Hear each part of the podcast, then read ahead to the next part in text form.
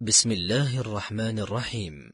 زاد للإعلام تقدم سلسلة القصص النبوي لفضيلة الشيخ محمد صالح المنجد. الحمد لله رب العالمين، والصلاة والسلام على نبينا محمد وعلى آله وصحبه أجمعين.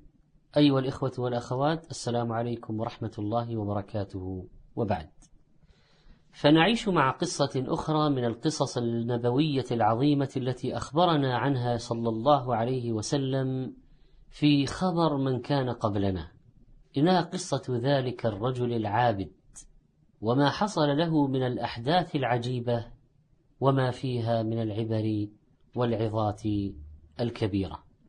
فقد روى أبو هريرة رضي الله عنه عن النبي صلى الله عليه وسلم أنه قال: كان في بني إسرائيل رجل يقال له جريج، وكان رجلا عابدا، فاتخذ صومعة، وهي البناء المرتفع المحدد أعلاه، فاتخذ صومعة فكان فيها، يعني يتفرغ للعبادة. فأتته أمه وهو يصلي، فقالت: يا جريج، أنا أمك فكلمني. وفي رواية: فوصف لنا رسول الله صلى الله عليه وسلم صفة أمه حين دعته، كيف جعلت كفها فوق حاجبها ثم رفعت رأسها إليه تدعوه. كان يصلي فقال في نفسه: يا ربي، أمي وصلاتي. فأقبل على صلاته، يعني أكملها، فانصرفت، ذهبت أمه. فلما كان من الغد أتته وهو يصلي، فقالت: يا جريج. فقال: يا ربي، أمي وصلاتي. فأقبل على صلاته فانصرفت. فلما كان من الغد أتته وهو يصلي، فقالت: يا جريج. فقال: أي ربي، أمي وصلاتي. فأقبل على صلاته. فقالت هذه الأم لما غضبت 3 أيام لا يجيبها ولدها، فقالت: اللهم إن هذا جريج وهو ابني، وإني كلمته فأبى أن يكلمني، اللهم فلا تمته حتى تريه المومسات، يعني الزانيات. قال صلى الله عليه وسلم: ولو دعت عليه أن يفتن لفتن. لكن هي ما دعت عليه أن يزني أو يستجيب للزانيات، لكن أن يرى المومسات. فتذاكر بنو إسرائيل جريجا وعبادته، وكانت امرأة بغي يتمثل بحسنها، وكانت راعية ترعى غنما لأهلها، ثم تأوي إلى ظل صومعته. فقالت: إن شئتم لأفتننه لكم. انظروا أيها الإخوة والأخوات كيف يستجيب الله دعاء الأم بأسباب يجريها سبحانه لتحدث الاستجابة لما دعت به الأم. فقالوا أي بنو إسرائيل لهذه المرأة: قد شئنا. وهم قوم معروف الفسق والفجور فيهم، ويتمنون فتنة العباد. قال: فتعرضت له فلم يلتفت إليها، فأتت راعيا كان يأوي إلى صومعته، فأمكنته من نفسها، فوقع عليها فحملت هذه الزانية. فلما ولدت أتي الملك بتلك المرأة، فقال: ممن؟ الولد تبع من؟ قالت: هو من جريج. قال: أصاحب الصومعة؟ قالت: نعم، وكان من زنى منهم قتل. عند بني إسرائيل كان من زنى منهم يقتل. فقال الملك: اهدموا صومعته وأتوني به. وربما ظنه يحتال بالعبادة ويتظاهر بها وهو يفعل الفواحش. فجاءوا بالفؤوس، فقالوا: أي جريج، أي مراء، الدواهي تحت السواهي، انزل. فأبى، وأقبل على صلاته يصلي. فأخذوا في هدم صومعته. فلما رأى ذلك نزل، فجعلوا يضربونه وسبوه، وجعلوا في عنقه وعنقها حبلا، وجعلوا يطوفون بهما في الناس، فمر به على المومسات فرآهن فتبسم وهن ينظرن إليه في الناس. تبسم لأنه عرف أن دعوة أمه قد أجيبت. فوصلوا إلى الملك، نعود للحديث، فقال الملك ما تزعم هذه؟ قال جريج ما تزعم؟ قال تزعم أن ولدها منك. فقال جريج للمرأة أنت تزعمينه؟ قالت نعم. قال أين هذا الصغير؟ قال هو ذا في حجرها. فقال دعوني حتى أصلي، فتوضأ فصلى، فسأل الله أن يفرج عنه. فلما انصرف يعني من الصلاة تبسم ثم مسح رأس الصبي فقال من أبوك؟ وهذا الطفل رضيع لا يتكلم. فقال فلان الراعي. أنطق الله الغلام، أنطق الله الرضيع. قال فأقبلوا على جريج يقبلونه ويتمسحون به. وقال الملك أنجعل صومعتك من ذهب؟ قال لا. قال من فضة؟ قال لا. قال فما نجعلها؟ قال ردوها كما كانت. قال فما الذي تبسمت؟ قال أمرا عرفته، أدركتني دعوة أمي ثم أخبره الخبر. هذه القصة في البخاري ومسلم وعند أصحاب السنن والمسانيد، وجمعت في هذا السياق من الكتب المختلفة. بين لنا النبي صلى الله عليه وسلم حال رجل من عباد بني إسرائيل الذين انقطعوا عن الناس وانعزلوا للعبادة، وهذه هي الرهبنة التي نهينا عنها في شرعنا الحنيف، فلا يشرع الآن الانقطاع التام للعبادة. أما المؤقت كالاعتكاف فهو مشروع. كان لهذا العابد أم صالحة تأتي في بعض الأيام لزيارة ولدها، تشتاق إليه، تريد حاجة، فكل يوم تأتيه يمضي في صلاته ويترك أمه. فمثل لنا النبي صلى الله عليه وسلم هيئة الأم في مناداتها ابنها، وضع الكف فوق الحاجب حاكيا هيئته ويترفع رأسه حين مناداته، وهذا ما يحدث عند النظر إلى المكان المرتفع. فمن ينظر للأعلى يريد تدقيق النظر ليرى المنادي حين يطل عليه. لكن ما هو الواجب على جريج في ذلك الحال؟ أن ينصرف من صلاته ويجيب نداء أمه أو يستمر في صلاته؟ الجواب إجابة الأم أولى من صلاة النافلة، وكان يمكنه أن يخفف صلاته على الأقل ويبادر بإجابة أمه، لكنه الانشغال بالعبادة وتلذذه بالصلاة أكمل، وربما ظن أن هذه لله تقدم على إجابة الأم، مع أن إجابة الأم لله أيضا. لو كانت صلاة فريضة لما جاز قطعها ولو نادت الأم، لكن النافلة يجيب الأم إذا نادته أثناء النافلة، خصوصا إذا كان يعلم أنها تغضب إذا لم يجبها. لقد عاودت أمه الكرة في اليوم الثاني وفي اليوم الثالث، ولا ما غضبت مباشرة، ما غضبت إلا بعد 3 أيام ولدها لا يجيبها، ولذلك دعت عليه أن لا يميته الله حتى يريه وجوه المومسات. وتحدث بنو إسرائيل عن صلاح جريج، وكان فيهم فسق وفجور، ومثل هؤلاء يريدون أن ينتكس الطائع وأن يزل العابد وأن يعصي صاحب الدين. فالساقطون في أوحال الرذيلة لا يريدون أن ينفرد عنهم أحد بالطاعة، ولا يريدون أن يمضي أهل الدين في تدينهم، ولا يكتفون بمعصيتهم حتى يورطوا غيرهم. وهذه المومس التي تعرضت له بناء على طلبهم لم يكن جريج ليلتفت إليها وهو صاحب الدين والعبادة والصلاة، لأن الصلاة تنهى عن الفحشاء، ولذلك ما التفت جريج للزانية هذه أبدا، كأنها لم تكن وكأنه لم يرها ولم يشاهدها.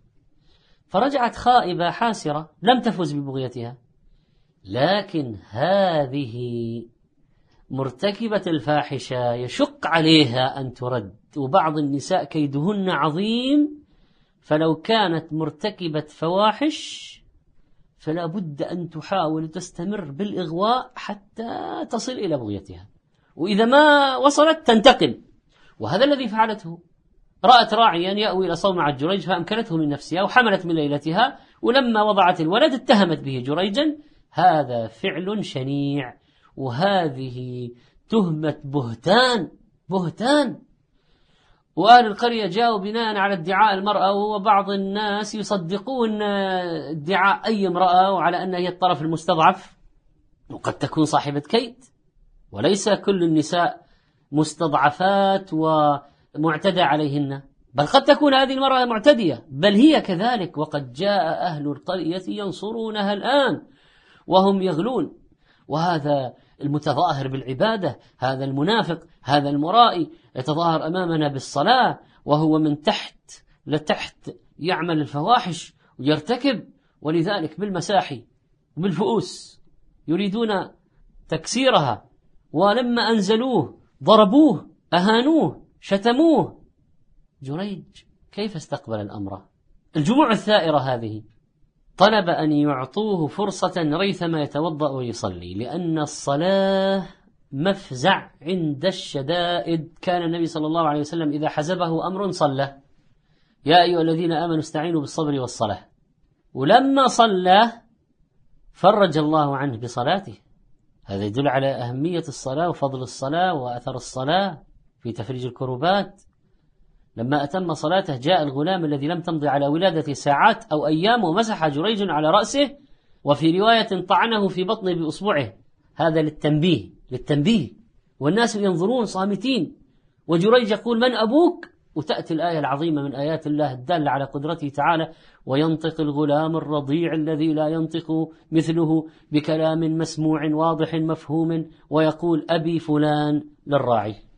وهنا أدرك الناس عظم الجريمة التي ارتكبوها في حق الرجل الصالح، وعلموا أن جريجا لم يكن من الصنف الذي ظنوا، وأنه ليس بمراء ولا خداع، وأنه صادق في تعبده وصلاحه، وأن هذا البغي هي الكاذبة فيما رمته به، وأنهم تسرعوا في تصديق التهمة وحاولوا التكفير عن سيئتهم، وأرادوا أن يعيدوا بناء صومعته ذهبا وفضة، لكنه المتواضع المتخشع لم يكن ليرضى بهذا، ولا تهمه الدنيا، أعيدوها من طين كما كانت. ورجع جريج إلى تلك الصومعة يعبد الله. القصة فيها كما عرفنا إجابة الأم على صلاة التطوع، لأن الاستمرار في التطوع نافلة، وإجابة الأم واجب، فيقدم الواجب. وإذا دعت الأم ولدها وهو يصلي وكانت دعوتها إياه لضرورة وجب عليه أن يقطع صلاته، وإن مضى فيها فهو آثم. فالابن يستجيب لنداء أمه ولو كان في الصلاة، فكيف إذا كان في لهو ولعب؟ هم الآن جالسين عند المباريات لا يستجيبون لنداء الأمهات، هم الآن عند البلاي ستيشن لا يسمعون ولا يطيعون ولا يتوبون ولا يذكرون، هم الآن مدمنون على النت، لو دعاه أبوه أو أمه 20 مرة لم يكن ليجيب، وربما قال سآتي ولا يأتي. وهذا أحد المدمنين، والدته مسنة مريضة، دنا أجلها فدعته بصوت مخنوق فقال سآتي، واستمر في لهوه وهي تدعوه وهو يقول سآتي، فمر زمن وصمت طويل، فتذكرها فجأة فذهب إليها في حجرتها فوجدها لا حراك بها، فنقلها إلى المستشفى فتبين موتها. حق الوالدين عظيم، وعقوق الوالدين كبيرة، 2 يعجلهم الله في الدنيا، البغي وعقوق الوالدين، كما قال النبي صلى الله عليه وسلم. الله قرن الإحسان الوالدين بعبادته وحده لا شريك له، وقضى ربك ألا تعبدوا إلا إياه وبالوالدين إحسانا. بل قال عليه الصلاة والسلام رغم أنف رجل أدرك عنده أبواه الكبر فلم يدخلاه الجنة، رواه مسلم، يعني أنه عقهما عقوقا منعه من دخول الجنة. ولما سئل النبي صلى الله عليه وسلم أي العمل أحب إلى الله؟ قال الصلاة على وقتها. قيل ثم أي؟ قال بر الوالدين. وقد منع الله سبحانه من إيذائهما وكسر قلبيهما ولو بكلمة، ولا تقل لهما أف ولا تنهرهما، نهي عن القول السيء والفعل السيء، بعدما أمر بالقول الحسن والفعل الحسن، وقل لهما قولا كريما واخفض لهما جناح الذل من الرحمة، مع الدعاء لهما وقل رب ارحمهما كما ربياني صغيرة. بر الوالدين سبب لتكفير الذنوب. جاء رجل النبي صلى الله عليه وسلم فقال يا رسول الله إني أصبت ذنبا عظيما فهل لي من توبة؟ قال هل لك من أم؟ قال لا. قال هل لك من خالة؟ قال نعم. قال فبرها. لأمك حق لو علمت كبير، كثيرك يا هذا لديه يسير، فكم ليلة باتت بفقرك تشتكي، لها من جواها أنة وزفير، وكم غسلت عنك الأذى بيمينها، وما حجرها إلا لديك سرير، وتفديك مما تشتكيه بنفسها، ومن ثديها شرب لديك نمير، وكم مرة جاعت وأعطتك قوتها حنوا وإشفاقا وأنت صغير، فآها لذي عقل ويتبع الهوى، وآها لأعمى القلب وهو بصير. دعاء الوالدة مستجاب. الأم عليها أن ترفق بولدها عند الدعاء، وكون دعاء مستجاب لا يعني أن تدعو عليه بالشر، ولذلك عليها أن تتحرز. قال عليه الصلاة والسلام لا تدعوا على أنفسكم، ولا تدعوا على أولادكم، ولا تدعوا على خدمكم، ولا تدعوا على أموالكم، لا توافقوا من الله تبارك وتعالى ساعة نيل فيها عطاء فيستجيب لكم، رواه أبو داود. كذلك في القصة أن صاحب الصدق مع الله لا تضره الفتن، وأن المقبل على الله بالعبادة يحميه الله من الشهوات المحرمة. إن الله مع الذين اتقوا والذين هم محسنون، ألا إن أولياء الله لا خوف عليهم ولا هم يحزنون. القصة هذه فيها إثبات كرامات أولياء الله. الكرامة أمر خارق للعادة يجريه الله على يد عبد صالح لحاجة دينية أو دنيوية، فيه بشارة له وتثبيت، وفيه كذلك ترغيب لغيره أن يسلك مسلكه، وإثبات كرامات أولياء الله عند علماء سلف الأمة قاطبة دلت عليه الآيات والأحاديث. قال شيخ الإسلام ومن أصول أهل السنة والجماعة التصديق بكرامات الأولياء وما يجري الله على أيديهم من خوارق العادات، والكرامة غير مستحيلة عقلا، فالله سبحانه قادر على أن يحدث ما يشاء متى شاء، وعلى أن يخلق القوانين الطبيعية التي خلقها سبحانه، لكن بعض الناس يدعي الكرامة وهو كذاب، ويستغل شيئا حصل لإضلال الناس، ولذلك تجد صاحب الكرامة لا يخبر بها ولا يتباهى بها، لا يخبر بها على سبيل التعالي والتفاخر أبدا، بل يخفيها، ولكن الله عز وجل يظهرها، كأن تكون بمرأة من الناس مثلا فينقلونها. والقصة فيها أن المفزع في الأمور المهمة إلى الله، وأن الإنسان فعلا إذا همه أمر يلجأ إلى ربه، يقف بين يديه ويطلب. إذا نزل هم أو غم فعليك بالصلاة. القصة فيها درس مهم جدا، وهو خطورة وخبث المفسدين في الأرض وتآمرهم على أولياء الله والصالحين، ولذلك دائما يريدون تشويه صورة المتدينين، وإذا تابت ممثلة أو مغنية وتحجبت قاموا عليها بأنواع التشويه لكي يردوها إلى ما كانت عليه، يلطخون سمعة أهل العلم والدين والدعوة والأمر معروف والنهي عن المنكر، وينشرون الأخبار المكذوبة التي تشوه صورة أهل الدين عند الناس، بل يتآمرون لتلطيخ سمعة المتدينين والحيلولة دون تأثيرهم على الناس، لأنهم يريدون إسقاط صاحب الدين. يلمزون المتطوعين من المؤمنين، إذا مروا بالذين آمنوا يضحكون ويتغامزون. الساقطون في أوحال الرذيلة لا يريدون الطهر والعفاف، لا يطيقون أهل الدين. أخرجوا آل لوط من قريتكم، لماذا؟ إنهم أناس يتطهرون، هذه جريمتهم. لماذا ينفوا من البلد؟ لماذا يطردوا من البلد؟ لأنهم أناس يتطهرون، يرفضون اللواط، هذا ذنبهم.